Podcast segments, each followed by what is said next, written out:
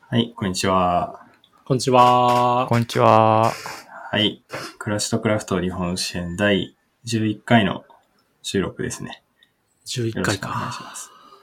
11回です。 はい。じゃあ、えっと、自己紹介からいきましょうか。じゃあ、つくい君からお願いします。はい、えー、つくいです。小説を書いたり、いろんなことをしたりしています。以上です。ありがとうございます。ありがとうごじざゃいあ、まえっす。と、はるくんもお願いします。はい。はるです。カメラを作る会社で働いています。お願いします。お願いします。ええっと、僕は山本で、えー工芸関係の仕事をしています。よろしくお願いします。はい、はい、はい。お願いします。はい。で、えっ、と、今日は、まあ、前回鎌倉時代をすごい駆け足でやったんで、うんえうん、うんー鎌倉中世雑談を一回やりましょうという感じでよろしくお願いします。お盆だしね。 お盆だし。まあ、お 盆っていうのもある。お盆、お盆関係あるんだっけ お盆とわかんないけど、お盆って中世、中若干中世っぽさないお 盆って。いや、さ、 いや、ちょっとわかんないな。お盆と中世。あるお盆中世感。でもなんか盆踊りとかってさ、多分こういう時期にできてんじゃない知らんけど、あなあ、んそうか、かもね。あなんていうの、そういう、こう、みんなで集まってさ、こうトランス状態みたいなのになって、こう、なんていうのなんかその、なんか踊り念仏的な、ここれ念う、仏的だね。みたいなものはいとはいはいちょっと似てる部分があるじゃない、うんお盆って。で、まあ、確かにぶ仏教的な、こう、なんていうのイベントじゃん、お盆ってそもそも。はいはい。こ、そううなんねてい。うのせ王先祖が帰ってくるよ、みたいな。うんうん。で、なんかそういうのってこう平安時代とかもなんかあったのかもしれないけど、こう、なんていうの、こういう民衆、普通の人々がさ、なんかそういう儀式的なものを、はいなんはかいやはい。ってて、で、なんか軽く仏教っぽいんだけど、まあ、その、土着的なこう、信仰とかともなんかあんまり差がないみたいなさ、はあいはいはい。感じってちょっと中性感あるなって勝確手にか思う、に中世。感あるな。ちゃんと中世お盆っぽかったわ。なんか、すいません。だから、そう考えたら本当そうだな。うん、なので、お盆なので、中性スピリチュアル雑談をしていきたいということですね。はい、いいじゃないですか。はい。えーっと、そしたらじゃあ、えーっと、先、はるくんからトピックもらおうはいかな。はい。うん。はいはいはいはい。じゃあ僕からちょっと鎌倉、主に現行の最初の方のモンゴルが攻めてきた時のうん文うん英の乱はいはい。にまつわる話として、ちょっとゴースト・オブ・ツシマも絡めて、まあゲームのあるんだゲけーどム、ね。はいはいはいはい。そのゴースト・オブ・ツシマ、まあ対馬が舞台のゲーム PS4 の。あそうね、PS4 の終末期に出された、結構売れたゲームなんだけど、はいはい。うん、うん。まあその、のちょっと前史としてそのモンゴル帝国のちょっと話をしていこうと思うんだけどはいははいいはい。そのモンゴルが対馬あー日本に攻めてきた時の帝国の皇帝っていうのが第5代フビライハンはい。うんうんっ。ていう人だったんだよね。で創始者であるチンギス・ハンの孫にあたる人でうんうん。うんうん。不備来犯。フビライハンはチンギスの四男のトルイって人の次男なんだよ。えー、長男じゃないんだ。で、そう、長男じゃなくて、で、はいはいなんで長男じゃないかっていうと、遊牧民族の人たちっていうのは、うん。え主に末っ子が家督を相続する末子相続っていうのが主流なんだって。あ、そうなんだ。初めて聞いた。そうそう。でなんでかっていうと、うんその、僕らみたいにこう畑とかち、その土地に縛られるようなものじゃなくて、み遊牧なんで、ううんんううん。ん。そう家畜が財産なんだよ。はいはいはいなるほどだから長男から順番に家畜を分けてもらって、家を出てってどんどん、ああ、なるほど、で最後。にああ。そうそうそう最後に残った末っ子が両親の元でその老後の世話をしたりして最終的に親の財産を引き継ぐっていう形が多かったらしくて、なるほどね。そうそうだから末っ子が相続するっていうのが基本的な考え方らしいんだよねほど。あああ。ーすごいね。日本と逆ね。逆なんだよねうん。なるほどね。で、この1259年に、うん。そうの、一つ前、四代目の皇帝の門家って人がうん崩御するんだけど、うん。でそこからすんなりと不備来藩に、その、継承するってことはなくて、1年間揉めに揉めたんだよ。はいはいはい。で、その時のちゃんとした次期皇帝の有力候補っていう人がいたんだけど、うん。えー不備来藩っていう人が勝手にその王位継承式を開いて、う。うんん。今日から俺が皇帝ですって名乗り始めちゃったっていうのがあって、うん。うん。で、当時このモンゴル帝国っていうのは、この世界史の中でも世界、あの、一番土地が広い、世界最大の帝国だったんだけど、じゃでかいもんね。そうそう。うで、んその、いろんな、その、ふチンギス・ハンの子供たちがいろんな都市を、の、そのトップ、おさになってたんだけど、うん。うん。中央アジア、ロシア方面、イラン方面の兄弟は、そのフビライ・ハンの味方になってくれなかったんだよね。うん。なるほどね。で、結局、そのフビライハンが支配してたって言われてるのは、そのモンゴル高原、高原周辺と東アジアのみ、はいはいははい。いはいはい。まあ、コーラの地域とか、朝鮮半島とかだけだったって言われてるんだよね。うんだ他にはその、なんか、チャガタイ韓国だの、イロ韓国だのみたいなのがうん、うあんっ。て、そっちにもその、ハーンがいるっていうことなのかな。そうそうそで、一応その、モンゴル帝国全体の皇帝としてフビライ・ハーンがいるけど、う。うん。なんかあんまり協力的じゃないみたいな感じなの、周りそう、あんまり協力的ではなかった。一応、そのモンゴル帝位継承戦争っていうのが、その勝手に王位継承式開いちゃったから、り。なるほど。一応戦争っていうのをしてるんだけど、うんうん。その、不備来犯一人対全員とかじゃなくて、一応継承式に何やってんだよって言ってた一つの少少ない部族だけが戦争しちゃって、ああ、なるほど。うん。で、他の人たちはもう関係ないからこっちでやってるねって感じだったらしいんだなよるほど、なるほど。うんえ、フビライ・ハーンが弦を作ったんだよね。ね。そうだね、そう現だよね、確かね。うんうん剣金を滅ぼして弦を作ったっていうやつよね。そうそう。はい一応、国名の正式名称は大元大モンゴル帝国って言って、一応モンゴル帝国って名前は残ってたらしいんだけどね。はい。ああ、そうだよね。だからモンゴル帝国の中の元っていう、そのそうそう中国の国語として元っていうふうに言ったっていうことなんだね、はい多分ね。はい。あなるるほどそうです。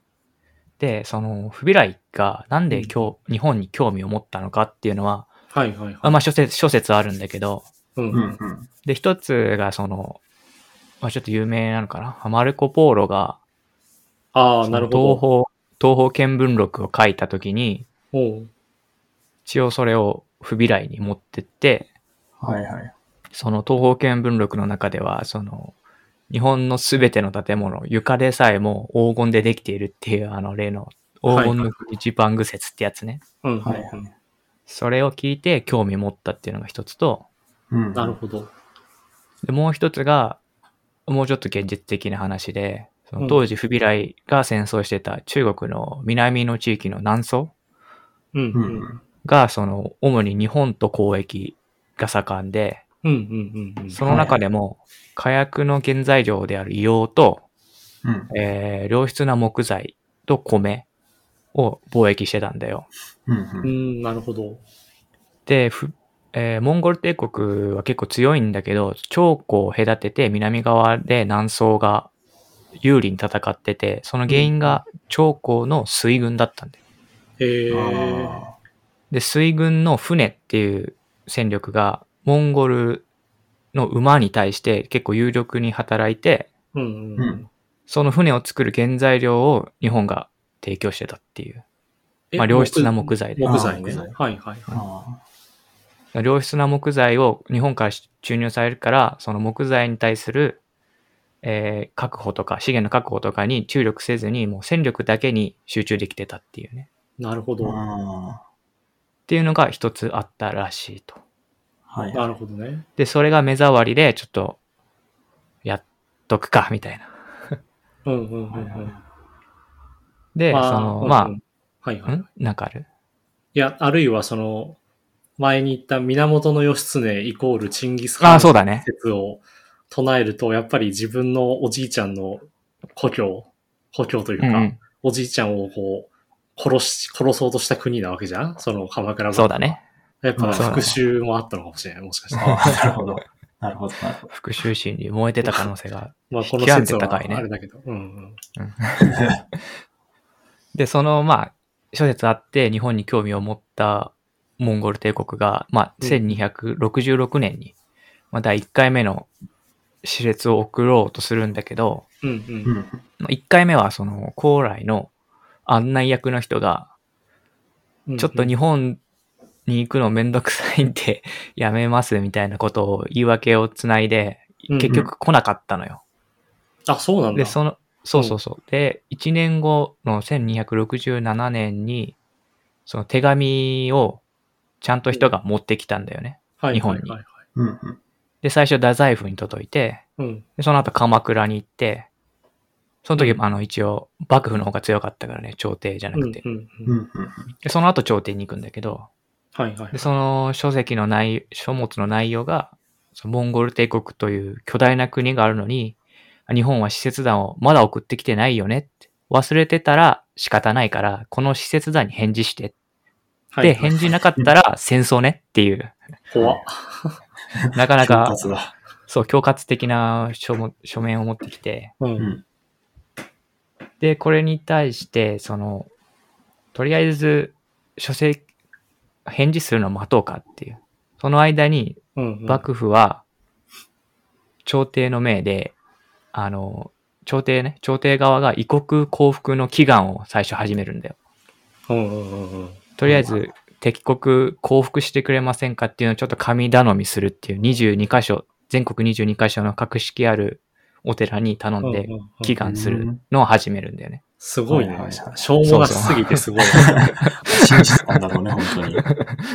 で、うんで、、幕府は、そのと当時の軍事力を持ってるのは幕府の方になってたから、うん。一応九州の防護を固めるようにはいはいはい。命令を出すんだよ。うんうんで、その67年に2回目の来た後、1268年の3月に北条時宗が18歳で第8代執権になると。はいはい。うんうんで、その日本が返返事しないで時間稼ぎしてた時に、実はもう、モンゴル帝国は日本遠征うんうん。はもう確定してたんだよね。うんあ、そうなんだ。そう。で、もうやるって決めて、とりあえず高麗に、その、戦、戦争の船を用意するように言ってたんだよ。はいはいうんうんでも結局、その、戦争の船をいきなり高麗は作ることができなくて、はい。うんうん。紆余曲折あり、結局第4回目の死者が1269年に来るんだよね。うんはいはいはいはい。結局何回も死者を送ることになるんだよ。え、何回も死者送っては、ちょっと、今度こそ返事してよって言ったけど、返事来ないっていうのを繰りそう、返して。。返事来ないい。返事来ないが続いて、4回目でようやく朝廷が返信のうん。書籍、書籍というか、あの、手紙を書くんだよね。うんうんはいはい。で、その内容が、ちょっとよく考えてみたけど、モンゴル帝国っていう名前は聞いたことないわと。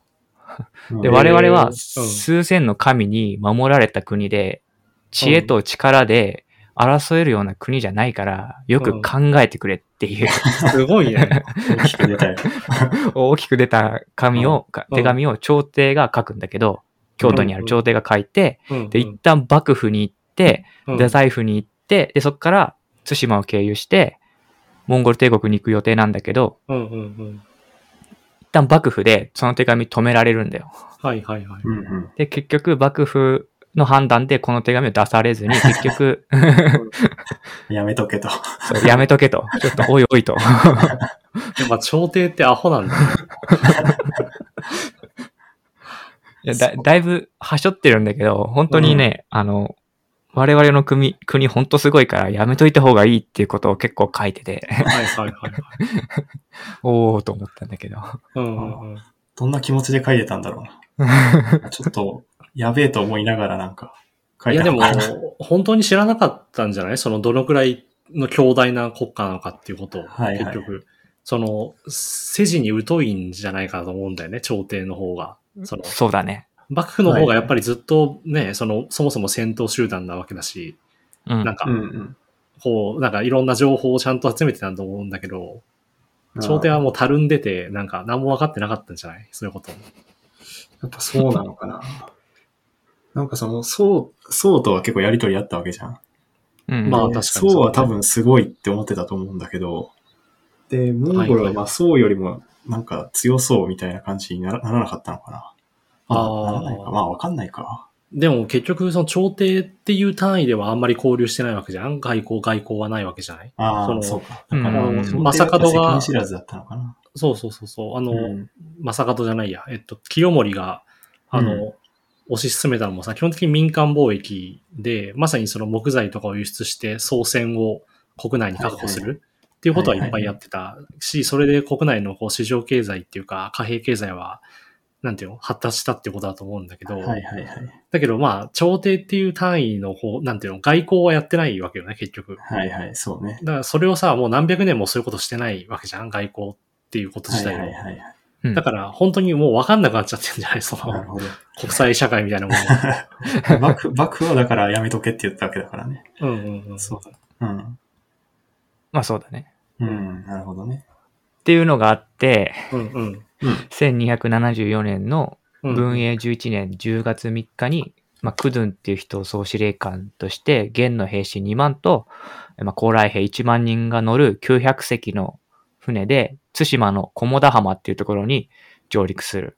うんほうだよねえ、ってことそのはた、一ううんん一隻あたり30人くらい乗ってるってことあ、実際はもうちょっといて、その、その兵士だけで今の3万で、はいはいはい。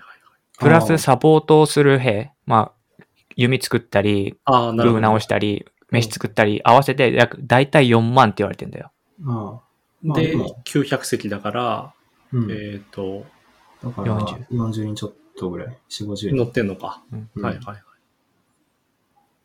なるほど。で、、うんうん、その迎え撃つのは、そのたしあー対馬の守護代の侍武士の宗助の国っていう人が率いてるうんうん80人の武士たち。 80人しかいないんだ。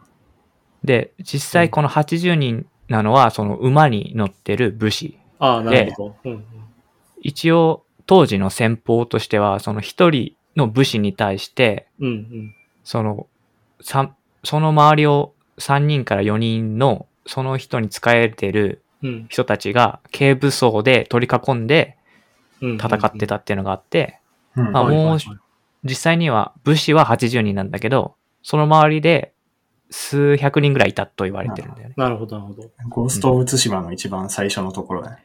まさにそうね。こっから、 そう、今から始める、ちょっと、あの、ゴースト・オブ・ツシマっていうゲームの話が始まるんだよね。今あれね、プロローグのムービーが流れてそう、まさにプロローグのムービーと、そこにまつわる歴史の話だったんだけど。なるほど、なるほど。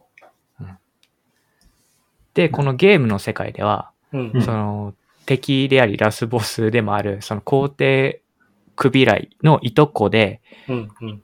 チンギス・ハーンの孫であるコトゥン・ハーンっていうのがはい。うん敵の対象なんだけど、はいはいはい。まあ、一応彼は架空の人物ってされてるんだけどうんうんうん。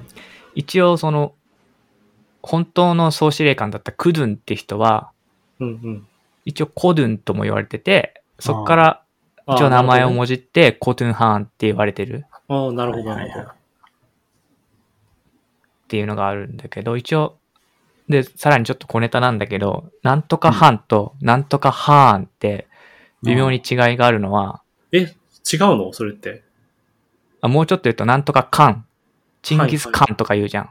うんうんうんうん。うん一応カンもハンもカンとハンカンも一緒の意味なんだよね。はいはいはいはい。おーまあ、へー皇帝、皇帝とか、まあ、国のトップの人。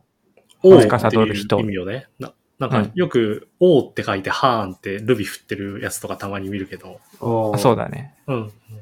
で、一応その、チンギスカンって言われてた時は、一応、チンギス王みたいな意味だったんだけど、うんう。うんん。その末帝とか、その時代後、あーその後の皇帝とかが、なんとか藩だけだったら、前の皇帝と同じだから、ちょっと、うんもうちょっと強い意味合いを持たせようかなと思って、伸ばし棒を入れて藩にしたっていう、超すごい王様っていう意味的ならしいんだよ ね。あれじゃあなんかそうなんだつ綴りとかも違うってことなんだ。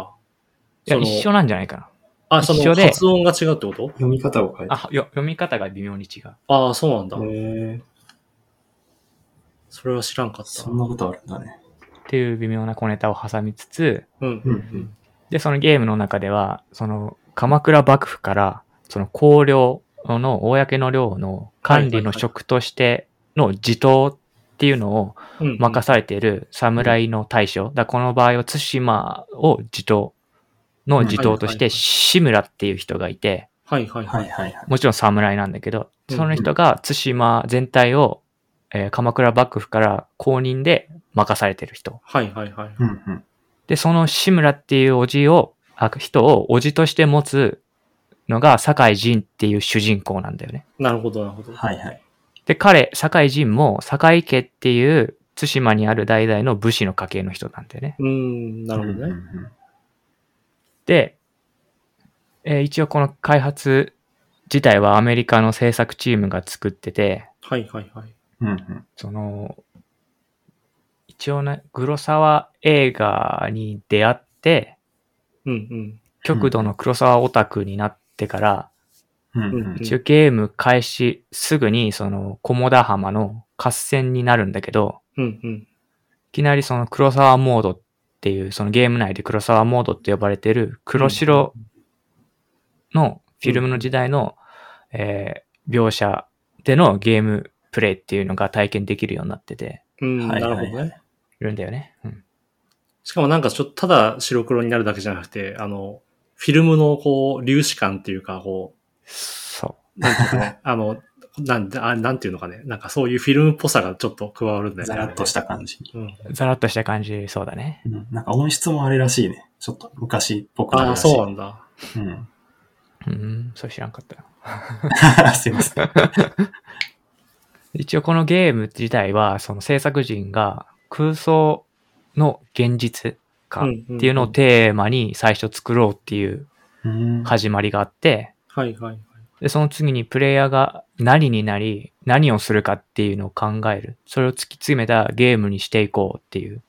うん おー、なるほどね。で、そその後に誰だって中世の日本で侍になりたいっていうモチベーションがあるんじゃないか っていうそうなのんだ。があって、 まあその一応その次何のゲーム作るかっていう会議があって、社員全員にヒアリングするんだって。はいはいはい。うんうんうんまあ、その中で出た案を少しずつまとめていって、うんその中で多分侍っていうのキーワードがあったり、うんうんうん。いろいろはいはいはい次合わせていった結果、今回のつゲゴースト・オブ・ツシマっていうのになったんだろうけど、うん、なるほどね。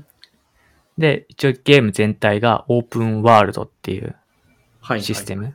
うんうんこうプレイヤーが自由にいろんな、その作られたゲームのマップの中を移動できるうんうんうん。システムで、ゲーム全体は制作者曰くステルスアクションゲームっていう風に。ああ、なるほどメね。タルギアみたいなことそうだね、メタルギアと一応、そうだね、同じになってるのかな。なんかまあ敵の拠点みたいなとかがあって、どういう経路で侵入して、どうやってこう敵を撃つかっていうことを自分で計画してやるっていうタイプのゲームああだーね。。そうそう。はいはい。で、その、まあ、この日本のゲーム、日本人が作ってるゲームでも、そもそも、その侍が出てくるゲームってほとんどが戦国時代か幕末がテーマうんうんの侍ゲームがほとんどで、確かに確かに。うんうん鎌倉時代の武士が主人公のゲームっていうのが本当に珍しいんだよね。う。うんん。確かうん。まあ確かにそうだよね。うん、そうなんだよね。で、まあ、結構注目された中で、そうんうのんゴースト・オブ・ツシマの世界の侍はとにかく3つの武士道を守って生きてるんだよ。うんうん。に。うんうんで、それが、習わしと武勇うとんうん。誉れ、はいはいはい。オーナーだよね、名誉、うん、誉れだよね。はいはい。で、特にその、地頭である志村っれっていう人は、その、老いの陣に家督を継承させるために、うんうん。何度も鎌倉幕府に使者を送って、うんうん。あのお願いしに行ってるんだよね。はいはいはい。うん。で、その、今回の対馬を守るにあたって、うん、うん。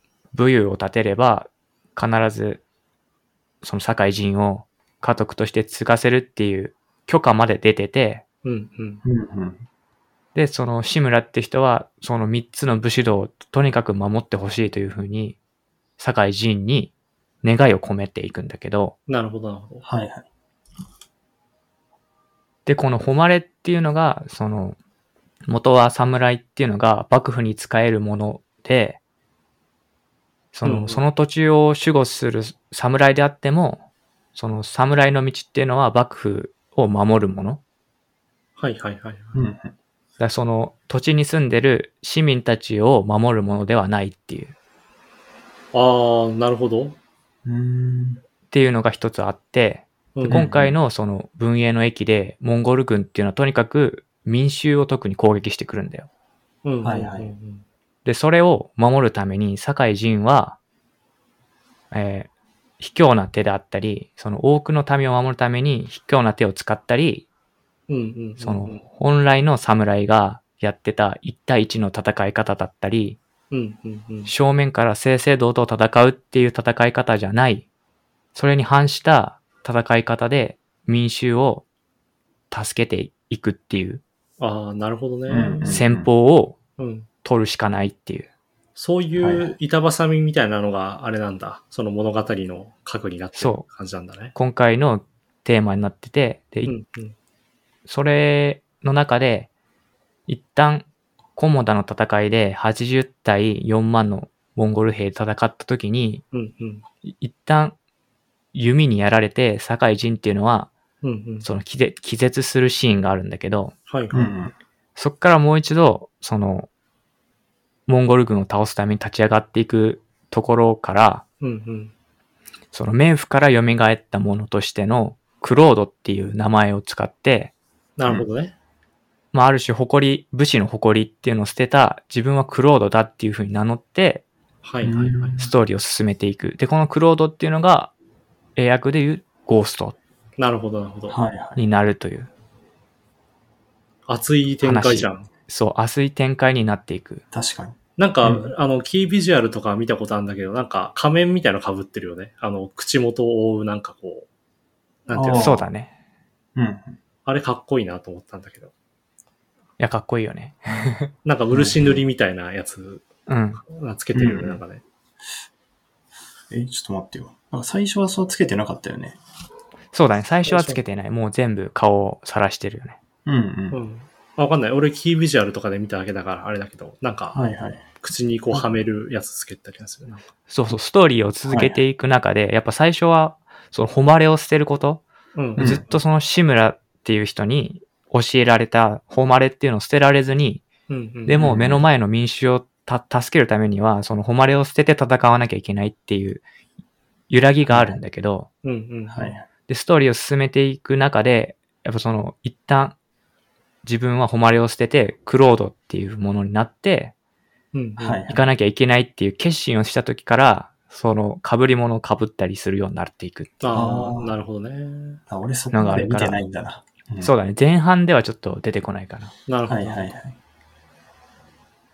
なるほど。で、この、一つ面白いのが、その、意外とアメリカの制作チームが作ってるんだけど、そうんの、日本を取材した時に、うん。うんうん。本当にたくさんの伝説と逸話があることにびっくりしたんだよね。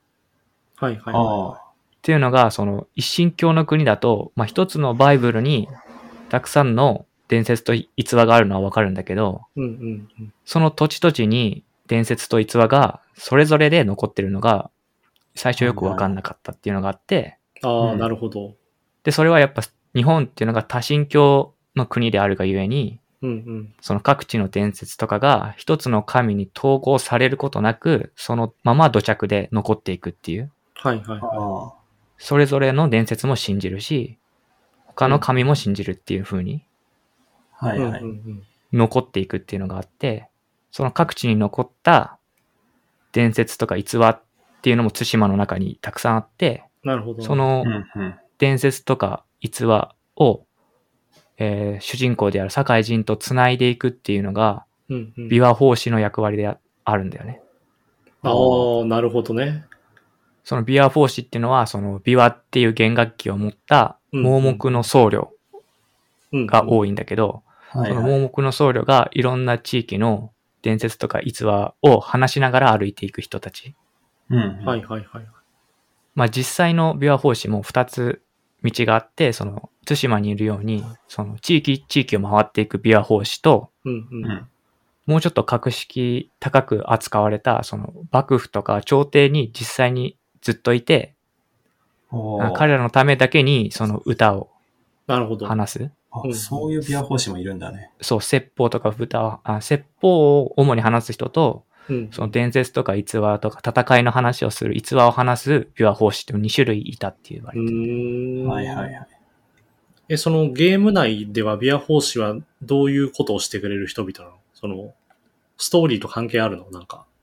ストーリーの中でもやっぱりその伝説と逸話ばっかり話してくれてて、まああ、じゃあその、その辺にいるってことなんだ。そのフィールドそのういろんなとこにいるんだ。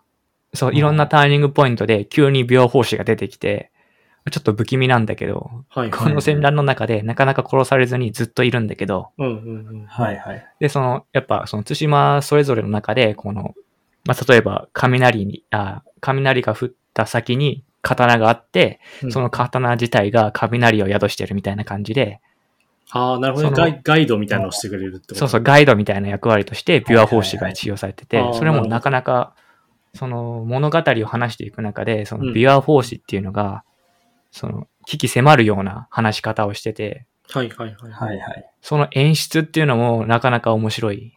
ああ、いいな。なるほどね。なっるてほいうようどになってんだよね。でも確かになんか、絶妙な設定ではあるよね。最初、俺、そのコーストオブスシもあんまり中身は自分でもやってないし、なんかその動画とかも見てないんだけど、うん。なんかはじ、うんうん初めて発表された時に、うん。え、なんかなんで対馬なのみたいな、な素朴に思ったわけよね。なんか、ああいはいはいうでかいさ、バジェットのタイトルで、なんか、日本の侍やるのはまあわかるけど、それで、うんうん。ああ、なんか原稿なんだ、みたいな、なんかちょっとニッチじゃないって思ったんだけど、うんうんでもなんかその世界史の中の日本で見たら、なんかその、なんていうのこうヨーロッパとか、その中東とか、ユーラシア全体の共通体験なわけじゃんそのモンゴル帝国うんのうん拡大っていうことが。はいはいはい。うん。で、やっぱ、その歴史上、まあ誰もがなんか認識してるイベントとしてモンゴル帝国の、その、なんていうのこう、成功というか、うん。工房の話があって、そこにこううん紐づけて日本のこうちっちゃい話を理解できるっていう意味では、なんていうかな。日本史の中でもっとメジャーな時代とかを取り上げるより、むしろ世界的にはそっちの方がこう、なんていうかな、と、なんとっつきやすいというか、うんうんうんうん。あ、この時代でこういう状況で、例えばそれってハンガリーとかポーランドが置かれた状況と同じなわけじゃん、日本がそういう攻められてる。はいはいはいなんかそうだいねう、そういうなんか世界史的観点で理解できる日本史っていう設定で考えたときに、あなんか原稿っていうのは確かにそういうもんなんだなって思って、ああ、なんかそこはやっぱ巧みな、なかなか日本の中からはこう出てきにくい感じというか、あ確かにあだなって思ったんだよそうね。うんうんそうだな。そうだね。やっぱ日本人とかさ、なんか新選組だのさ、その幕末のそういう開国話とかさ、あと江戸時代のこう侍物とか、うん大うん大好きだけど、世界から見たらさ、それってなんか近代化していくときに、ちょっと通った道でしょみたいな感じなわけじゃん。なんかう、んああ、そっか。うん。だから、原稿を取り上げる意味ってそういうとこなんだなっていう気がするよね。はいはい。あと、一応制作陣も、その、さっき言ったような、いろんなコンセプトを考えていく中で、まあ、日本も取材していく中で、うんうん。一番最後にその文英の駅、まあ、モンゴル襲来うんううんんうん。っていうピースがあったらしくて、あ、そうなんだ。うん。そう。で、一番最後にそのピースがハマった瞬間に、このゲームが完成したって言ってて、すごいじゃん。ん。いい話でだ。今まさにつくいさんが言った通りの話なんだと思うよ。しっくりきた。 しっくりきたんだろうね。しかも、 しかもさ、なんかこう、こ、なんていうの、ちちっちゃい国同士の小競り合いとかだとさ、こう、民族的なアイデンティティとかで結構難しい面あると思うんだよね。例えば、日本と朝鮮の間の戦争ってこれまでも何回もあるけど、 うん歴史上は。まあ結構センシティブっていうか難しいと思うんだよ。なんか取り上げること自体が。ああ。うん。てか今も普通にその国として続いてて、で、うんうん規模もさ、大体同じくらいでってことじゃんうんうん。だけど、モンゴル帝国ってさ、まあ、もちろんモンゴル人はまだいるけど、うんモンゴル帝国はもうないわけじゃん。だし、あまりにもでかすぎてさ、なんかこう、なんていうの、圧倒的強者だから、敵に回してもさ、なんかこう、文句出にくいっていうか、こう、うん確か。に。マジョリティを相手にして戦ってるって話だから、話も作りやすいっていうのはあるよね。多分うね。ん。確かに。それもそうだな。そうだよな。で一応このゲーム性の話として、U うんうん UI っていうのが一つ特徴として挙げられてて、はいはい。うん。そのゴースト・オブ・ツシマの中では、そのミニマップっていうのが極力廃止されてるんだよ。はいはい。あだから画面操作する、主人公を操作する画面の中に、うん、うん。例えば右上だったり右下に、あの、うん周りのミニマップっていう、周りにどういうものがあるかっていうマップを設置してしまうと、うんうんあ。う。んうん。主にそのマップしか見ずにゲームを進めなくなっちゃうから、はいはい。はいはいはい。その中世の日本を対馬の中にギュッと詰めて、その世界観に没入してもらうためにうんうん。ミニマップを廃止して、うんうん。その次行くべき道っていうのを風がなびく方向で示してるんだよね。はいはいはい。っていうのが一つ、このゲームの特徴の UI なんだよね。実際やってみて快適な感じするのその、風で実。際ね、うん最初は、うん。あの、あやっぱ微妙な方向性、やっぱミニマップがあると確実にそっちに進んでるっていう実感もあるし、はいはいはい。うんうん。あのーまあ、距離感っていうのもうん。わかるんだけど、風だとちょっとわかりにくかったんだよね、最初は。うん、なるほどね。でも、やっていくうちに僕は慣れて、うんうん。あの、ミニマップでこっち方向だなって分かったら、そのまま馬に乗って、その方向にずっと走ってったら、途中で山があって、あ、この山登ったことないから登ってくか、みたいな感じで、まあ結構いろんな楽しみ方ができる UI だなとは思ったな。あっあ、ていうなるほどうね。ん本当に周りを見ながらゲームを進めていくっていうのは、はいはい確かはいに実現されてる UI ではあったと思う。はいはい。まあ確かにね、なんかマップのこの地点に行ってくださいみたいので、ピン、ピンとかを立てて、ひたすらそこに向かっていくだけだとね、なんかこう、す環境をこう自分の目で探ったりしないもんね、基本的にね。そうだね。ううんん。まあそれはすごいわかるわ、なんか。うんうん。で、もう一つ特徴的なゲーム性として、薬草ってのがないんだよ。あまあ、要するに回復アイテム。はいはいははいい。はで、今回のゴースト・オブ・ツシーマーっていうのは、気力っていうのがあって、うんうん。まあ、主に敵を、まあ、切ったり、た倒したりした時あるいはうまく防御できた時に少しずつ気力っていうゲージが溜まってって、うんうんうん。その気力を消費することで体力を回復させるっていう。うんああ、なるでほど。これ、も、うん。これも一つに、その薬草を集めるために、はいはいはい。でそれはやっぱゲームの主目的じゃないんだよね。うんうん。うんうんでもそれがないとゲームが成り立たないっていう意味で、そっちに注力するっていうのを極力避けてもらうために、その薬草システムっていうのをなくしたっていうふうに言ってたんだよ。うん。ああ、え、で、その気力を上げるためには敵を倒すっていうことになるのそうだね、気力、そうそうそうそう。敵を倒したり、まあ、うまく回避したり、防御したり。ああ、そうなんだ。あ、じゃあ基本的に戦う、その傷ついたら戦うことで回復するっていう感じのデザインになってるってことなんだ。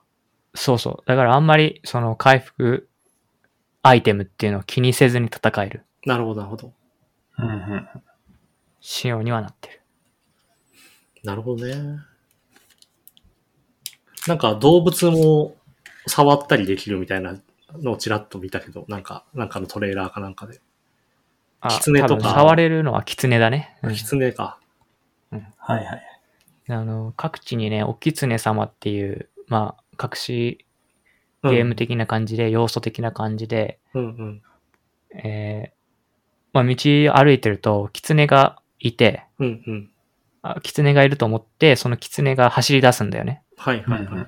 で、その方向を追っていくと、まあ、大体いろんな険しい道のりを生かされて、ああ、なるほど。落ち落ちたら死ぬようなところとかうをん頑張って登っていったり、うん飛び越えていったりしたら、その小さな祠があって、そこはやっぱり狐を祀ってる祠としてあって、うんうんで、そこにお辞儀するんだよね。うん。えー一応、おじ、お辞儀コマンドってのがあって、うんうんあはいはい。そのお辞儀すると、その狐を見つけて、うんうんた報酬として何かをもらうっていう。うん。うーん、なるほどね。で、少し強くなれるから、で、それが対馬のマップ上にいろんなところにあるから、なるほど、なるほど。うん結局、全体的に回っていくっていうああ、なるほどね。あーなるほど。設計になってる。なるほどね。え、なんかプレイしててさ、なんか、これはちょっと日本、日本じゃないだろっていうかさ、変、変だなっていう描写とかはなかった。なんか、こう、よくあるじゃん、映画とかでさ、いや、これ全然日本じゃないじゃんとか、なんか、こう、ああ、なんまかあその、中国と韓国と日本区別ついてないんじゃないみたいなのってたまにあるじゃん。なんか、はいはい。そういうのとかあなかった。の、外国、まあ中国、韓国が混ざってる雰囲気ってのはうんうん。あんまり感じなかったんだけど、うんうん。まあ一つは植生とかだね。そんなすごくあー平らなへるほど平野なんだけど、すごい花畑みたいになってて、はいはいで多分日本だと、その、そう手がついてない場所はだいたいススキだったり、もっと草がボーボーになるけど、実際そのゲームの中では綺麗なお花畑になったたりなってたり、はいはいはいうん、なるほどね。まあ、あと、もみじと桜が一緒に咲いてたり、あ、 なるほどまあ、日本人だったらそこはしないだろうなとか、はいはいはいはい。はいはいはい。まあ、あと、すごいこ細かく言えば、あの、武士の、一番最初、コモダの戦いで出てくるうんうん。甲冑っていうのは、うん。まあ、今まであんま見たことない、で、多分、鎌倉時代にしかない、まあ、平安とは鎌倉の武装おーなんだけど、そのうん武器が強くなっていくと、少しずつ時代がずれてって、江戸、あのーまあ、戦国時代とか、はいはいはい。あ、これなんか見たことあるなってなったら、だいたい徳川家康が着てたやつとか、ちょ、ちょっとずれてるああ、なるほどね。武器だったり、そう甲冑っていうのが出てきたりはする。はいはいはい。だからいろいろ取材はしてるんだろうけど、厳密に中世に限定したようなものだけではないっていうことだね。そうそうそうう、んそういう感じ。なるほどまあ、。その分か辺ってやってるのかもね。まあそこはそうかもしれないね。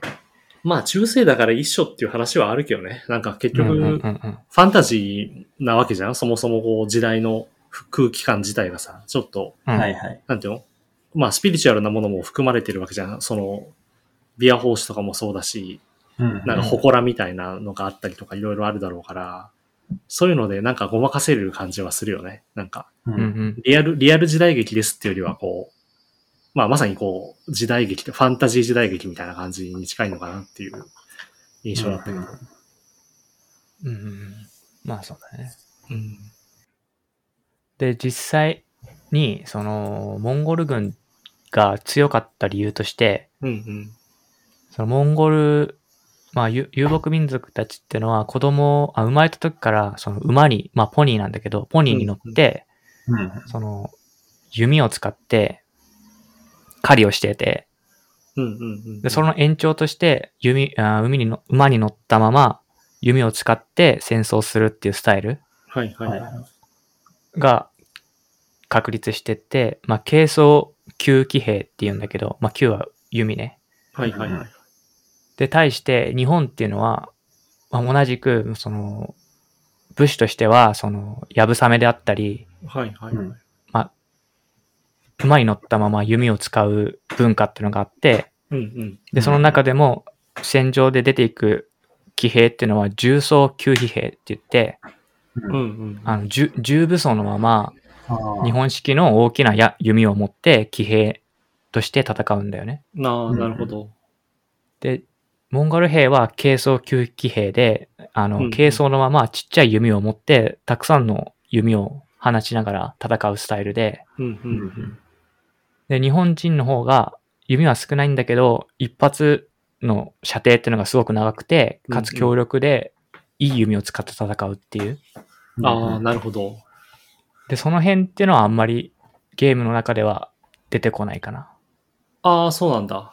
え、モンゴル兵もあんま馬乗ってないっていう感じなの、えまあ実、あの、戦ってるほとんどが実際のその刀を使った戦いがメインになってくるかあもあ、しれななるい。ほど。え、弓っていう選択肢はないんだ。あ戦うとあきに。ああのこ、向こうもこっちも一応弓は使うんだけど、メインではないみたいな感じ。その実際の戦争として、はいあの、主、主主流だった、その、その、軽装級騎兵と重装級騎兵の戦いみたいなのはあんまりない。ああ、なるほどね。うんうんまあ確かになんかよく原稿のさ、あの、絵巻物とか見てると、なんだっけ有名な人、名前出てこなかっちゃったけど、なんか、馬乗って戦ってるのは、確かにはい弓,、はいはいはい弓とか持ってた気がするね、みんな。あと、うん。なんだっけ、鉄ハウみたいなやつをこう、はいはあ、い。鉄ハウは出てくるんだけどね。投げてくるよね。うんうん。竹崎末永あっていう教科それ書だあ、ですそうねだよ。そううん。なんかこの時代は本当に弓、武士は弓中心だったみたいな感じで教科書にも書いてあるよね。うん、そうだよね。弓をな追んうものか、とか。うんうんうん、なんか、そその稽古も弓が多かったみたいなことがちらっと書いてあったよね、確かね。うん。その刀でさ、チャンバラっていうかこう、ガキンガキンってこう、戦ううん。う。うんん。感じのこう、侍感って、いつ頃からの話なんだろうね。うん。どうなんだろうね。だってなんか戦国時代の合戦とかもさ、みんな槍とかじゃんあの足軽とか使うのってさ、うん。ううんん。槍で突撃とかするじゃないだからなんかその、し真剣で、こう、チャンバラ的なことをやる時代って、なんか江戸とかの話なのかななんか、うん。あんまり戦争でそれやってる場合ですかっていう感じはあるよね、実際 ね。はいはい。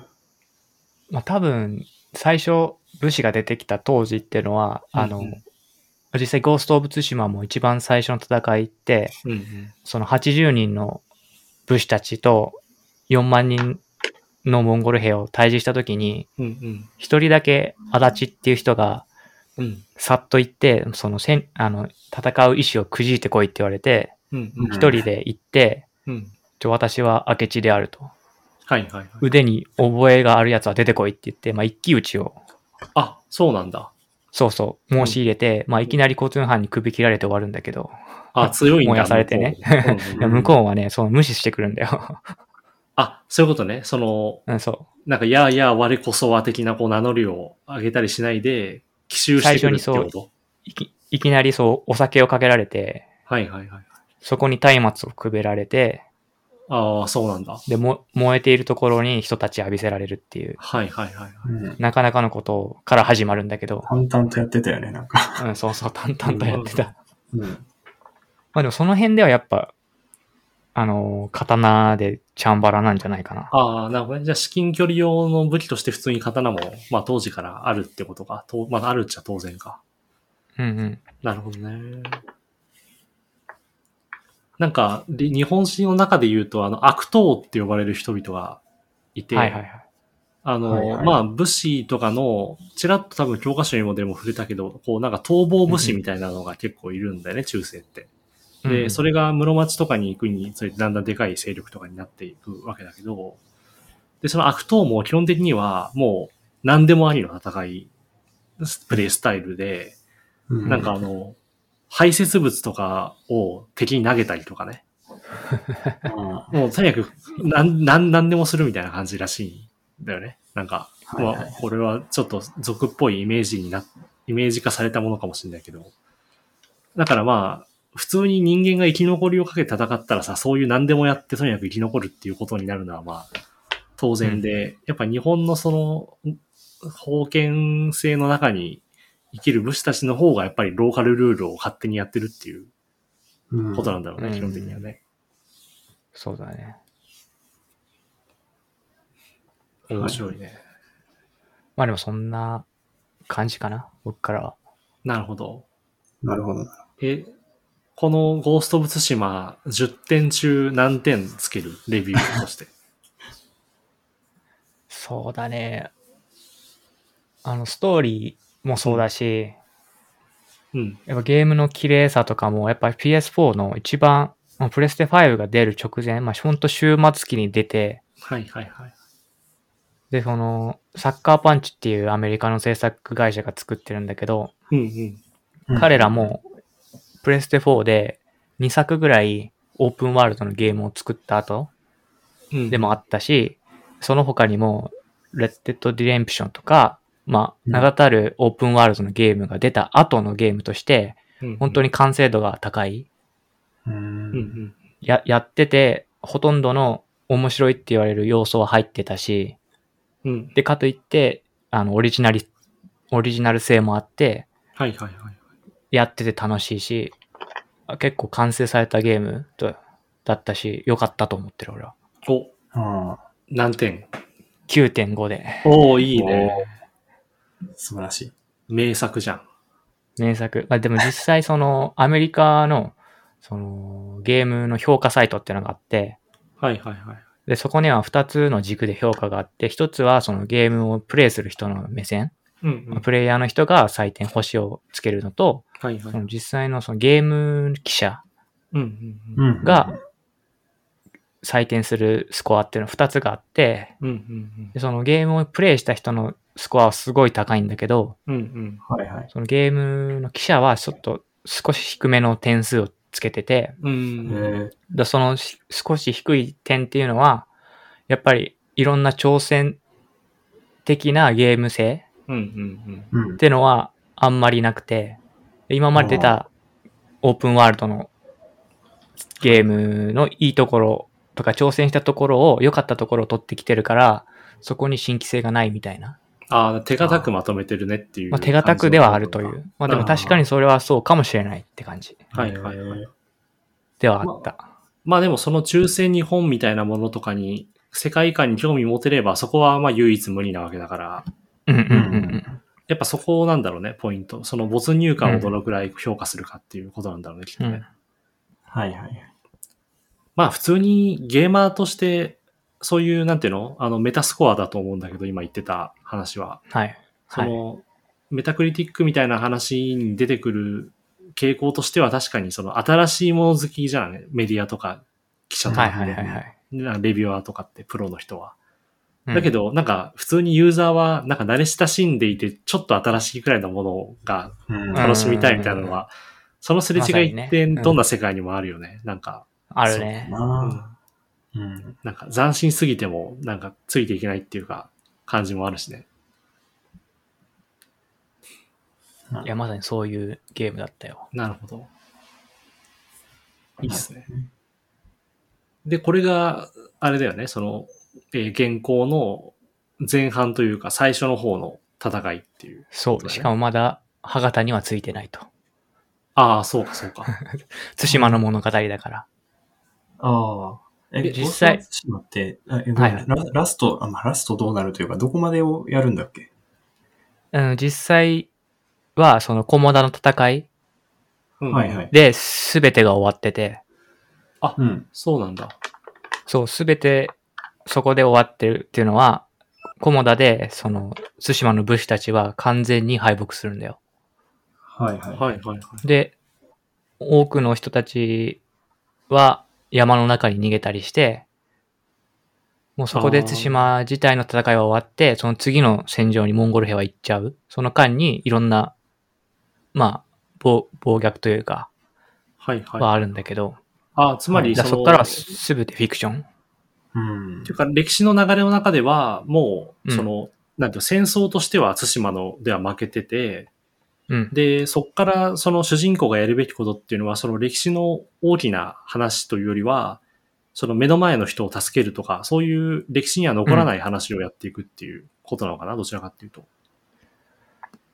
その、まあ、大まかにはそうだし、実際、うんあの、最後、まあ、ネタバレばっくりいくと、まあ、たうん敵の大将を倒すんだけど、うんうんうんまあ、はいそういうことは起きてないよね、実際は。ああ、そうかそうか。大将はのあ残ってて普通にそうか。倒せるうんうのんか。博多まで行っちゃうから。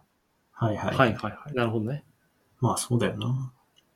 だそこはまあ普通になんか、イフ世界っていうか、フィクションの世そ界なうんだだねね。。なるほど、うん。なるほど。面白いですね。面白い。面白いです。そしたら、いや、まあ、はいい、僕もちょっとだけ原稿関係調べたんで、うんうウんうん。ィキペディアで原稿って調べて、その中でちょっと気になった話なんだけど、うんうん。教科書でもなんか、その、原稿って文英の域と公安の域があって、うんで、公安の駅の方になんか暴風がはい、元はい。軍を襲って、あの、船が大半沈んじゃって勝ちましたみたいなこと書いてあるんだけど、うんうん一応なんか文英の駅も公安の駅も両方暴風があって、うんうんうん。で、まあそれが、まあ一因で、まあ勝ちましたみたいな風になってるらしいんだよね。うんうんうんで、えっと、なんか、港湾の駅は、あちょうど台風の時期だったみたいで、はいはいはいで、言語もなんか2ヶ月ぐらいいたみたいなんで、うんうんまあ多分台風が直撃したっていうのは、あの、事実だろうみたいな感じなんだけど、うんうんうん。文園の駅はなんか11月頃らしくて、うんううんうんん。一応台風は多分来てないみたいな。はいはいただはなんか低気圧とか強風で、まあ、なんかあったんじゃないかみたいな話とか、まあそもそも吹いてないんじゃないかみたいな諸説あるんだけど、い。ああ、後付けで、その日本すげえみたいなやつをやるために吹いたことにあ、したっていそうことね。うそうそう。なんか、そうなのか。いや、でもよよくわかんないんだけどね。多分ね、吹いた説は多分本当に吹いたとされてるっぽい感じなんだけど、うんうん。なんかね、ウィキペディアの中に、こう、文英の域の、なんか神風についてみたいな記述があって、はいはい。うんうん。その、なんかその暴風で元軍撤退したいったのはなんか神風だみたいなのがあるんだけうど、んうんうん。こう上陸してきた元軍が、ちょっと苦戦して、で、まあ、船の方に撤退して、まあ、その途上で暴風雨にあったみたいなことらしいんだよね。はいはいはい。うんうん。まあ、なんか当時ね、これが、その、まあ、神の力によるものだみたいな感じで、うん。なんか神社が、これ神の力によるものだからって言って、なんか幕府に恩賞を要求して、うんうん。でなんか3回ぐらい特性例が出てるみたいな話があったりとか、へえまあ神様の力ですみたいなことになってたらしいんだけど、うんうん。で、これ教科書での取り扱いについていろいろ Wikipedia に書いてあって、うんうん。なんか戦前は、その文英の駅で、その、まあ台風というか大風が吹いてみたいな記述はなくて、うんうん。単になんか武士が奮闘して頑張ったから文英の駅はなんとかなったみたいなことが書いてあったらしいのね。はいはいはいはで、第二次世界大戦でい。う、んちょっと戦況が悪化してきた時に、うんうんうん。なんかよくわかんないんだけど、こう国防意識を高めるためにうんうん。大風の記述が登場したらしいんだよ。あであ。うんおー。これまでなんか、あんま詳しくは書いてなかったんだけど、まあ、要はなんか頑張ったら勝てるみたいなことじゃなくて、まあそういう偶然もあって、勝ったんだよみたいな、そういうノリなのかなってちょっと思ってるんだけど、え、それは、んなんていうの、神、なんかこう、そういう論理を超えた存在に守られてるんだよって主張するためにってこと日本が。ああ、いやいや、あの、そうじゃなくて、その、なんかその、が、武士の奮闘により勝ったみたいな書き方だと、うんその、まあ、がん、あ、でもな、そうか。なんだろうな。その、頑張ったらうん、勝てるんですみたいなことで書いちゃうと、うんうん。いや、頑張ったら勝てるじゃんってこうみんな思っちゃう気がするんだよね。うんでうもなんん。かああ、いざとなったらやるから、うちらは、みたいな感じってことね。そうそうそう。はいはい。でもなんか、いや、勝てない時は勝てないし、その、昔勝った時も、大風みたいな、そういう、あそのの、偶ラ然の要因があラっッキたーからパン勝てチたでんだ勝みったたいんなだよ。ってことね。はいはい。そうそうそう。うんなんか、そうやって書いた方が、うんうんまあ、気を引き締めていかないとなって 思うんじゃないか、みたいなことかなって俺思ったんだけど。ああ、いやでもさ、結局神風特攻隊みたいなこと言い出しちゃうわけじゃん、日本は。あ、そうそう。うはんい最はい最終的に。ううんん。で、それってさ、結局、いや、いけるっしょみたいなのをさ、もう、なんていうの、国民が頑張ってるからとか、兵士が強いからとかじゃなくてさ、もはいはい。う、もう日本ってそういう国だからみたいなことを、をなんていうの込めてるんじゃないかなって俺は思ったんだけど、神風っていうこうんとうに。ん。いや、そうだよね。なんかそういうふうにもう書いてあるんだよ。うんなんかその後結局、あの、風が吹いたから勝ったみたいな記述は、うん戦後もまあ、教科書には残って、うん。はいはいはい。で、武士の奮戦により勝ったみたいなのは逆に削除されたらしいんだよね。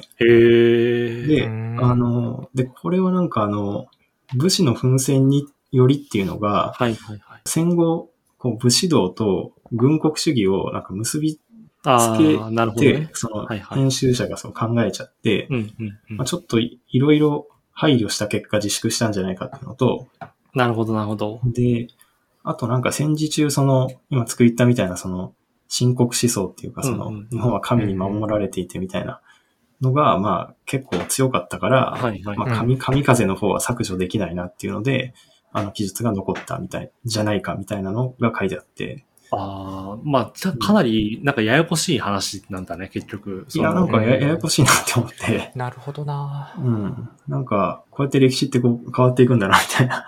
だのはちょっと、で、その神風に対する、神風、その暴風があったっていうことを、なんかある、ある人々は、結局日本の軍事力なんて大したことなくて、たまたまでしかなかったんだよ、みたいな。つまり、次も勝てるとは限らないんだよ、みたいなさ、その、こう、日はいは本い特殊論じゃない、逆にこう、なんていうのまあ、歴史の中で見たら全然こう強くないんだよっていう立場に立つことで、暴風の話をしたがる人もいるし、うん。日本はそういうもう武力とかじゃなくて、もう神の国だからみたいなことを言いたい人にとっても、暴風の話っていうのが魅力的に映ってあ、てそうそうそうっ。ていうことね。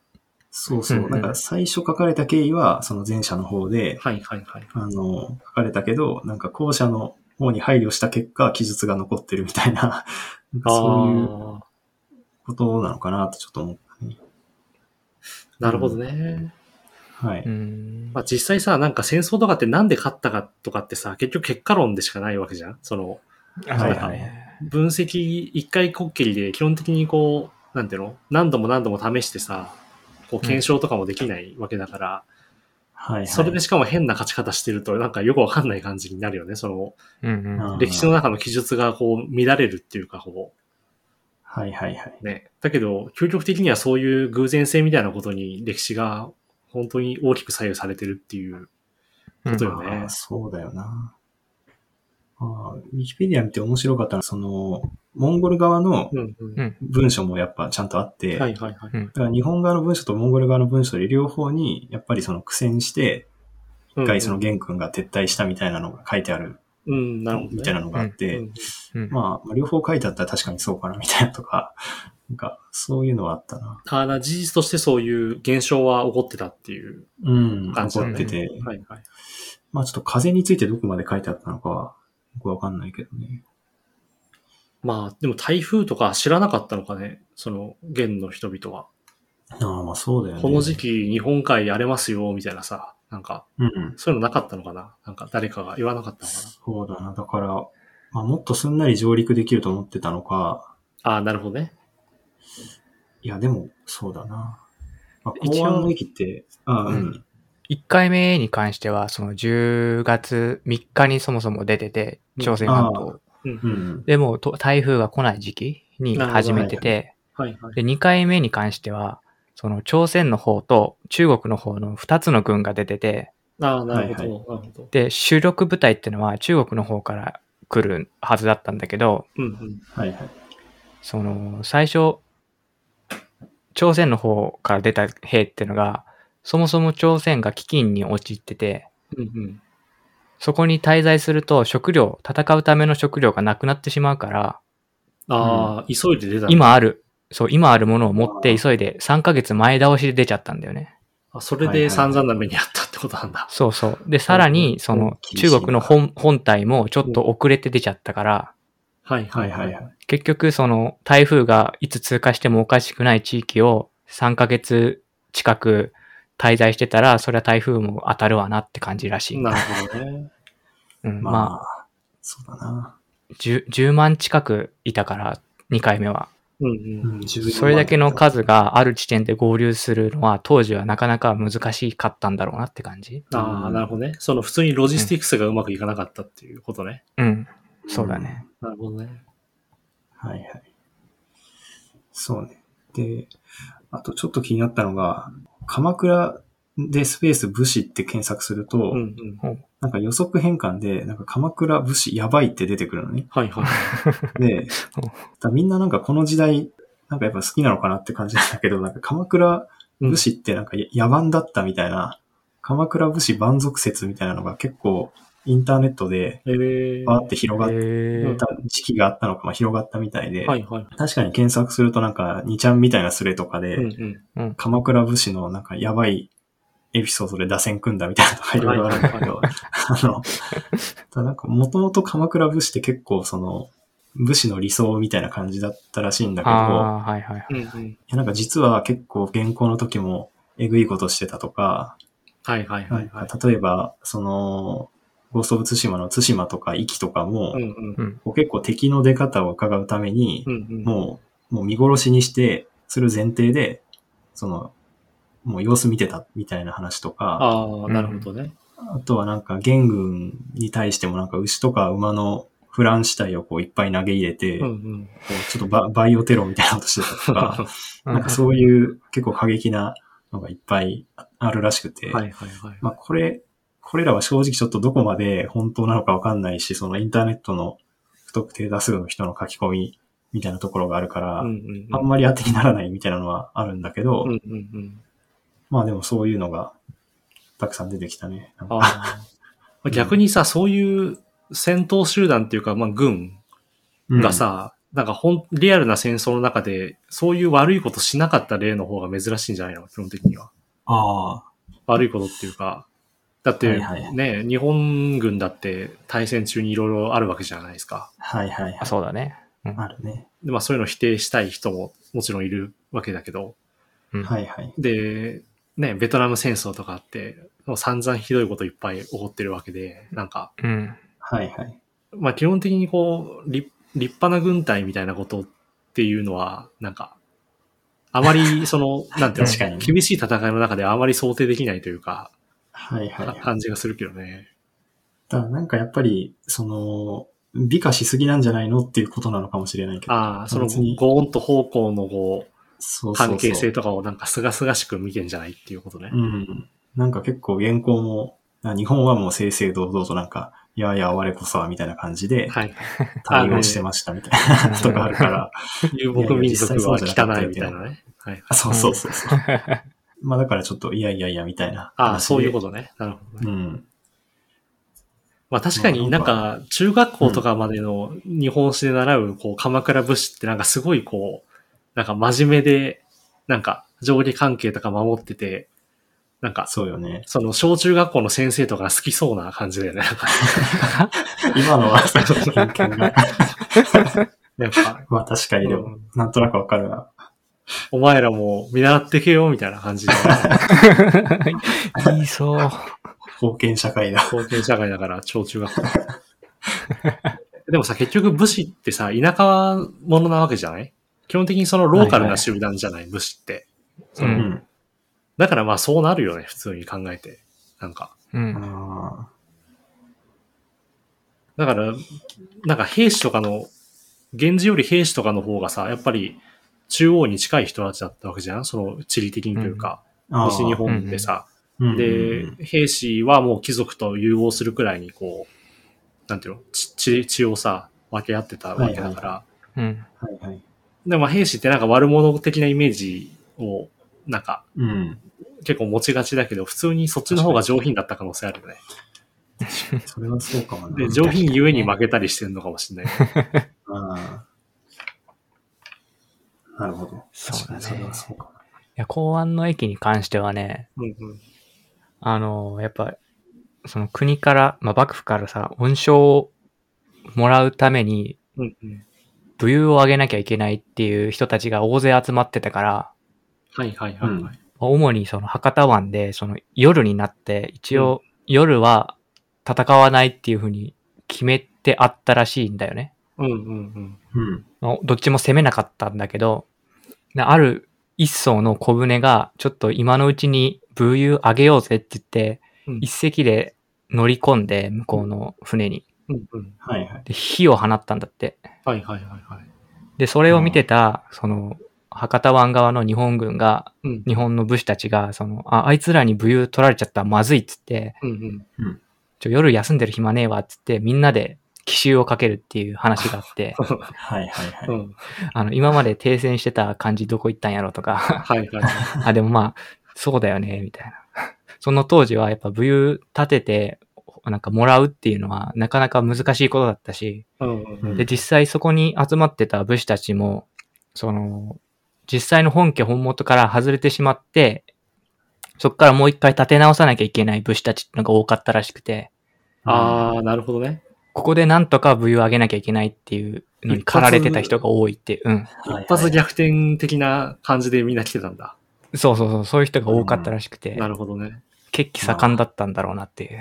荒れそうだな、なんか。荒くれ、 いや、ありそうだと思う。すごい荒れ荒 れる条件しかないじゃん。すごい嫌だ、なんか。モチベーションが違うから な。だからその中でやっぱゴースト・オブ・ツシマのその酒井仁っていうのはさ、結構いいとこの坊ちゃんっていうかさ、こう、なんていうのうんうん、そうだよねその自頭に次の後継者に任命されるくらいのこう、なんて由緒正しい感じなわけよね、うん多分ね。はだから、うんなんか理想、そういう現実の汚さの中で、まあ理想を表現したキャラクターだったっていう感じなのかもしれないね。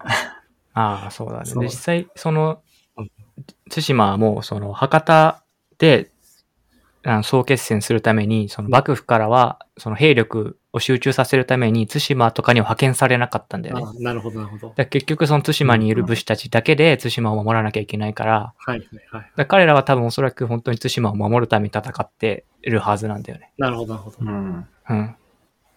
そうか、そうか、その牢石をやったのは博多の方だったってことそうそうそうそうあなるほど集まってるのは博多の方で。はい、はい、はい。うんそういうことか。面白いですね。は 面白いですね。じゃはあ、いまあ、そんなところかな、原稿話は。いいんじゃないでしょうか。中性感もあるエピソードが多くていいですね。確かに。修正か。いいね。うん。ちなみになんかさ、あの、モンゴル帝国、モンゴルって今あるじゃないですか。うん。はいモンモンゴル国。元、うんはいまあ元々ソ連の、なんていうの、中に組み入れられたわけですけど、うんはいはい。で、今の、ぎ現在のモンゴルで、そのチンギス・ハーンって、すごい尊敬されてるんだよ。まあ当然といえば当然だけど、その、はいはい。はいはい。みモンゴル民族とかモンゴル国のその、誇りであり、で、その、うん。あのね、えっと、島村一平さんだったかなっていう人の書いたヒップホップモンゴリアっていう本があって、それちょっと前に読んだんだけど、あーはいはいモンゴルのヒップホップのことにについて書いてて、現代のヒップホップね。で、まあ日本ではほぼ聞くことはないけど、まあ YouTube とかで探すといっぱい出てくるわけ。へえ。で、モンゴルのラッパーって、その、まあヒップホップのアーティストって、なんかこう、なんていうのかな。あの、モンゴル語、そもそもモンゴル語ってのは結構音楽的な言語で、しかうもん、あの、あのね、ホーミーとかさ、ああいうこう、喉、喉歌みたいなのはいはがい伝統があって、そういうなんか民族音楽とかも結構現代的に普通に生き残ってるらしいのね。で、そういう民族音楽のなんか馬頭琴とかさ、ああいうのを使った、ちょっとこうく、なんていうのこのエスニックな感じのはいはい。こう曲楽曲と、そこにモンゴル語の現代的なラップを合わせたりする、いろんなアーティストがいるみたいな感じらしい。うんうんうん。で、そういうアーティストの中でも、なんか結構愛国主義が強い、ナショナリスティックな文化を持ってる国で、今のモンゴルって。うんうんまあそればっかじゃないけど、その、まあ中国とかロシアとの関係も含めて結構その、モンゴル国とかモンゴル民族の誇りみたいなことをすごい、その普通に、なんていうの、ポップカルチャーとかヒップホップみたいなものの中でも、なんか大事にしてる人々が結構一定数いるっていう感じの国らしいんだよね。はいはい。まあなんか日本だとあんまりそのサブカルっていうかカウンターカルチャーと愛国心ってさ、つながりにくいけど、確かに。あの、モンゴルだとそういう、まあね、強大な国家にこう挟まれてさ、しかもうん、うちモンゴルとかはモンゴル人なんだけど中国の一部だとかっていうのもあるじゃないそういう問題とかも含めて結構その、なんていうの、ナショナリスティックに強調されたカルチャーで、そそれを代表してるのがジンギス・ハーンだっていう、なんか、こう文化らしいんだけど、そのチンギス・ハーンって、はいはいあの、ソ連時代は忘れられてたんだって、あの、人々に。ああ。そういう民族の英雄みたいなことはさ、その、共産主義からすると、まあ邪魔なわけだよね。その、はいはいはい民族主義みたいなものって。なんか基本的にそういう情報って、で、なんかあんまりこう、重要視されてないというか、抑圧されてて、その、うんソ連から独立した後に、その自分たちの国の成り立ちを改めて考えるために、なんか再登場する感じらしいんだよね。チンギス・ハンっあほあ。はいはい。ていう話読んでちょっと面白いなって思ったっていうああ。だけ。じゃあなんか、そのヒップホップとかってなんかうこんうん。う、抑圧されてなんかこう、反発でみたいなうんうんイメージあるんだけど、うん。モンモンゴルのヒップホップはなんかその、愛国心だけど、まあ今のモンゴルっていうよりは、その、あの、俺たちのあのモンゴルみたいなそう感ねじ。なのかあ、そう。だから、基本的にその抑圧されてる感覚っていうのが、なんかその、な。うん。まあもちろん今のね、政権とか今の社会に対してっていうのは当然あるけど、うん。あの、やっぱその中国とかロシアみたいな強国との関係っていうのの抑圧に対するカウンターっていうのがまずあって、はいはい。うんで、あとその経済的にこう、まあアジアの中だとさ、あんまりこう経済的には恵まれてないわけよ。今のモンゴルって。うんうんう。ん。で、もうなんかその結構貧しい人とかもたくさんいて、で、そういうのを結構外国人嫌いとかにも、なんていうか、外国人嫌いとかとしてそういうのがこう、露呈してくるというか、そういううん。ああ。く苦しい状況みたいなものを、外に、外への敵対心みたいな感じで出てくはる。いはいはで、それもある意味はカウンターカルチャーなわけじゃない、うんい。そうだね。で、カウンターなんだけど、なんていう、この制度、制度とか国家とかを、に対するカウンターっていうよりは、その敵、外側の敵に対するカウンターみたいな部分が若干えあるっていう。だからナショナリズムとカウンターカルチャーの融合みたいな感じえああ、すごいね。らしい。うんあの、まあ、全部じゃないけどもちろん。みたいな話があって結構面白かった。え最え近、面白そうね。モンゴルが出てくる小説を書いたんですよ。そのためにちょっとおちあそうなょっんだと読んだんですけど、うん。そういうのも含めて、モンゴルそういう興味あったから、今日はえ聞けえてよかったですね。ああ。え、モンゴル、モンゴルが出てくる小説を作りが書いたってことあ、そうそうそうそう。あの、ああ。あそうなんです。あの、ええ今度 SF マガジンっていう雑誌に載るんだけど、なんか、はいはい。モンゴルが出てくる。モンゴルが出てくる。あうんモンゴル舞台とかじゃなくて。舞台、モンゴルがまあ舞台の一つであるっていう感じかな。ああ、うんえそまあ未来のモンゴルなんだけどね。あ。うえん。はいはい。ええなんかすごいね。モンゴルが出てくるんだ。そうなんですよ。だから面、白そう。うん。まあでも面白いよね。やっぱりさ、一回ユーラシア全体に近い領域をさ、支配した民族なわけじゃない、うん。はいはい。まあ日本とはそのスケールが違うというかさ、成功体験のこう、確かに。そうだね。日本はせいぜいね、まあその戦時中の、にさ、侵略戦争しても結局まあ満州とか東南アジアとかを取れただけじゃない、うんでしかもまあ戦争に負けてるから成功体験でも何でもないっていうことになってうんるけど、うんうんうん。それに比べてやっぱモンゴル人が自分たちのその伝統とか民族のに対する誇りを抱くときのこう大きさっていうのはなかなかのものがありますよね。そうだよな。うん確か確かにな。に。うん。だモンゴルの人からしたら結構その、そのモンゴル地域だけじゃなくて、その昔関係があった地方まで、まあ言ったら西は東ヨーロッパまであるからさ、うんうんうん。結構広大な範囲までさ、この国として関係性を自覚している人たちが多くなる可能性とかも大いにあるし、そうだね。だうん今、その、まあ、いろんな関係性でさ、中国の中で抑圧されてるかもしれないけど、うんだから未来のモンゴルって考えるとすごい面白いかもね。うん。そうどだういねう考えなんだろうねっていう。うん、だからやっぱりモンゴル帝国の半島って基本的に草原の広がりと、まあ大体一致してるわけじゃないなるほどあねの。うんうん。うん、で、あの、東のさ、ハンガリーとかまでずーっとさ、こう、草原、国草原地帯が続いてるわけよね。ユーラシアの真ん中の方って。で、そこを要は馬でザーッと行ってさ、攻めてったっていうことだから、うんその、モンゴルの遊牧民とかは結局地平線までさ、どこまでも続く草原っていうの中でこう、暮らしてる人も、あーまあ今も普通にいっぱいいて、そういうそ人うだが。ね。うん。うで、んそういう人たちが結局、じゃあ西の方を見たらさ、これってヨーロッパまでこの草原、この一つの大地が続いてるんだよなっていう感覚で見えるわけじゃん。うん。それってやっぱり海に囲まれてさ、その他の国イコール海外っていう感覚うのん。日本人とはやっぱ全然違うとは思う。違うね。うん。はいはいで、やっぱこの草原すべてを昔支配した国があったっていうさ、そのうん。どでかいロマンというかさ、もうなんか大陸レベルの物理的な条件を制覇したっていうことだから、うんうん。うんそれはやっぱ大きいよね。大きいね。あとうあんの、確かに。あの世界史やってると、あの、古代から中世に移るくらいの時期に、フン、フン族っていうのが出てくるんだよ。はいはいはい。うんで、それ、フン族っていうのが、あの、まあ、東からやってきて、その、弱ってたローマとかを、もう、ローマ帝国の残りガスみたいなのを、もう、バロボロにしていくみたいなのがあるんだよね。で、うフン族が今のハンガリーとかに国を作ったっていうふうに確か言われてて、ちょっとだいぶもうろ覚えだけど、そうんの基本的にそのヨーロッパの古代社会から中世社会への移行っていうのは東から来た遊牧民とかの侵略によって結構動いていくんだよね。イタリアにしろ、うんうんフラフランスはわかんないけど、イタリアにしろ東ヨーロッパにしろ。うっんていうう中でそのフン族っていて、で、そのフン族って、その日本史とかで出てくる郷土と同じ民族なんじゃないかって説があるんだよ。確か。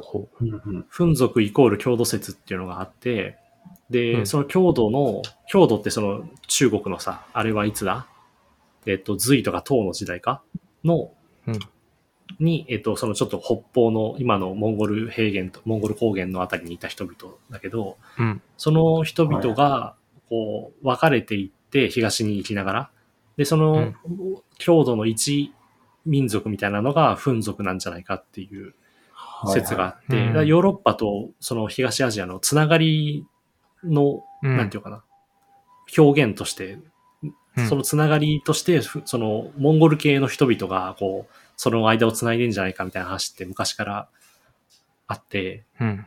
うんうんなんかそういうのもちょっとロマンあるよね。なんかこう、あるね。日本、あ世界史の中ではその帝国とかの外側にいた人々なんだけど、う。うんんだけど、その中国とヨーロッパっていう別々の環境のどちらに対してもすごい強いプレッシャーを与えてた民族うん。みたいなものはいはが、いやっぱりそのモンゴル帝国以前にもモンゴル系の人々とかトルコ系の人々とか混ざった騎馬遊牧民国家みたいなものがあって、そいつらの方が基本的に歴史の中の影の勝者であるっていう感じあーはいはい。はなんか熱いかも面しれ白いない。ね。うんうん。あの、世界史の最初の方で出てくる海の民っていうのがいて、あの、うんエジプトとか、かな、うん、エジプトじゃないか。エジプトとかアナトリアとかあの辺りにいた海の民っていう呼ばれる人々がいるんですよ。はいはいで、それは民族の構成不明で、どういう人種の何系の人々だったのかとか、どういう言語だったのかとか全くわかんない。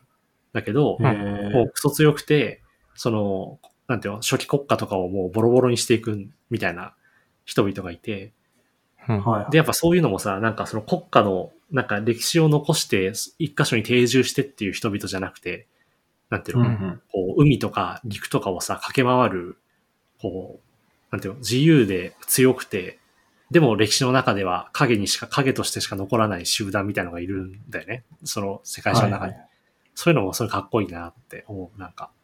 うんうんあ何者なんだろうみたいな。あ、確かにな。こんなんあるんだ。全然知らんかったな。なんか世界史やるとかなり序盤で海の民って出てきてこれなんすかっていう感じになるんだけど、うん。へわ、わかんない、わかんないクソ強い、強いやつみたい な。ー確かに調べたらちゃんと出てくるう。んうん。なんか面白いな。なんか作りそういうの好きそうよね。そうだそのね。うんうん。なんていうか、なんて言ったらいいのかわかんないけど、まあなんそういうか、間に、間で生きてる人たちみたいな。まあその国家の外みたいな概念すごい好きなんだよね。あの、はいはい。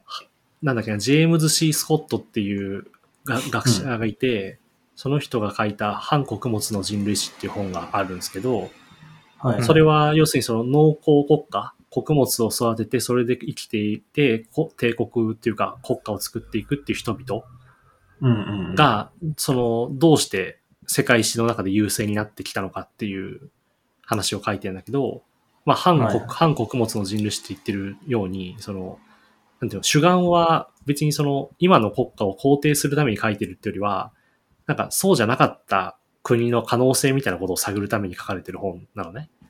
うん。 はいはいはで、実は、なんか人間、その、こなんていうの穀物を育てて国家を作ってっていう、今につながる人々のうん活動は、長い期間相当貧しいものだったんじゃないかと。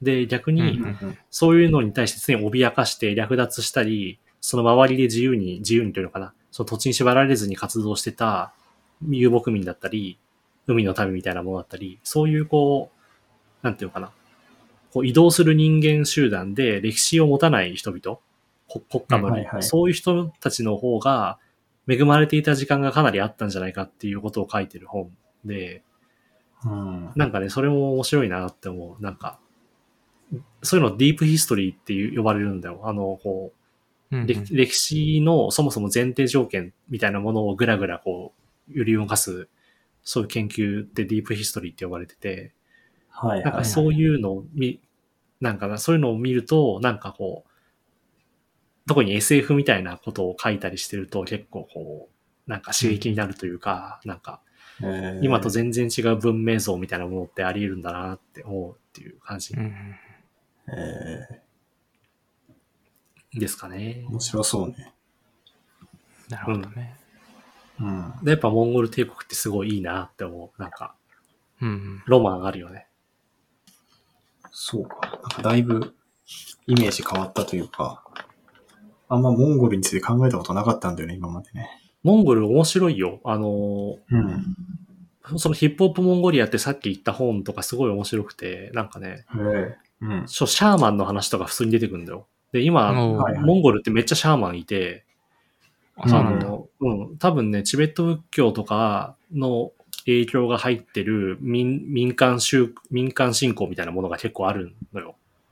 はいはい。うん、で、そのね、シャーマンが普通に人口の何パーセントか忘れたけど、めちゃめちゃいるらしいの、今、モンゴルに。うーん。で、その社会不安みたいなことが高まってくる中で、 その、はいはまあ、モンゴルって今、その、かんあの大気汚染とか、あの、経経済格差とかやばいんだけど、結構。そういう中で、あの、社会不安が高まっていくと、なんかその一種の、こう、免疫じゃないけど、あの、社会不安をこう落ち着かせるための、こう、機能というのかな、として宗教が求められて、その、うん民間人が突然シャーマンになったりするらしいのね。ちょっと明日からへえ会社辞めてシャーマンになるみたいなことが普通にあるらしくて、へえ。でへえ、なんか修行をしたり、あと、なんていうかな、そのシャーマンのこう、なんかノリとっていうか、こう、なんていううのかな、ん。こうお、お経じゃないんだけど、そういうのを唱えるじゃないそれうんうが、んそのモンゴル語の、要はもともと音楽的な言語であるモンゴル語とすごい相性がいいみたいな問題はあって、そのヒップホップの話と同じだけど、はい。なんかこう、ベラベラベラベラベラってこうなんか喋ったりするらしいの。なん か、そのこ言葉がで、言葉が湧き上がってくるみたいな状態になるらしくて、トランス状態に入ったシャーマン。へで、なんかそういうのとヒップホップ文化の関係とかも結構語られてる本で、なんかね、面白いんだよ。あーなるほど。うん。だからなんか普通にヒップホップとかあんま聞かなくてもおすすめだと思う。なんか文化史的に面白はいい。感じの本だった。面白そうだな。なんかうん YouTube でまた徘徊してみようかな。あ、いいと思う。あ、俺も何個かね、モンゴルヒップホップ聞いてみたけどね、結構独特な感じ。PV とかも。へえうんあの、なんか普通に草原で民族衣装を着てヒップホップやったりしてんだよね。なんか、おすごいな。あーそうそううんウランバートルって世界最大級かわかんないけど、かなりでかいスラムとかもあってさ。なので、まあ、あそんな感じですね。じゃあどうしようかな。もう1時間半喋ってるし、終わりますか。うん。ああ、そうしますなんか、あの、イサムの愚痴点を見てきた話をしようかなってちょっと思ったんだけど、はいはい。 うん。まあ、そんな語るほどでもないからいいかな。いやいや、どうしよ う。なんか、次回でもいいけど、次回の冒頭でもいいけどい。や、なんかね、あんまりこう、ちょっと論点は、あなんか本当感想になっちゃうから、いいや、とりあえず、今回は。ああ、そああ、う。ははいい。はい。わかりました。はい。はい。じゃあ、今回はこんな感じにしておきましょうか。うん。OK です。はい。次も、次は教科書かもしれないし、また雑談かもしれない。そう教科ね書かなちょっそうとそうそうね。考えましょう。そういう具合で、はい。うん。やるとしたら室町だけど、教科書は。うん。はい。じじゃゃあ、あ、まあそういう感じ。で、今週は以上になります。はい。はおい。疲れ様でした。お疲れ様でおす。疲れ様でした。お疲れ様です。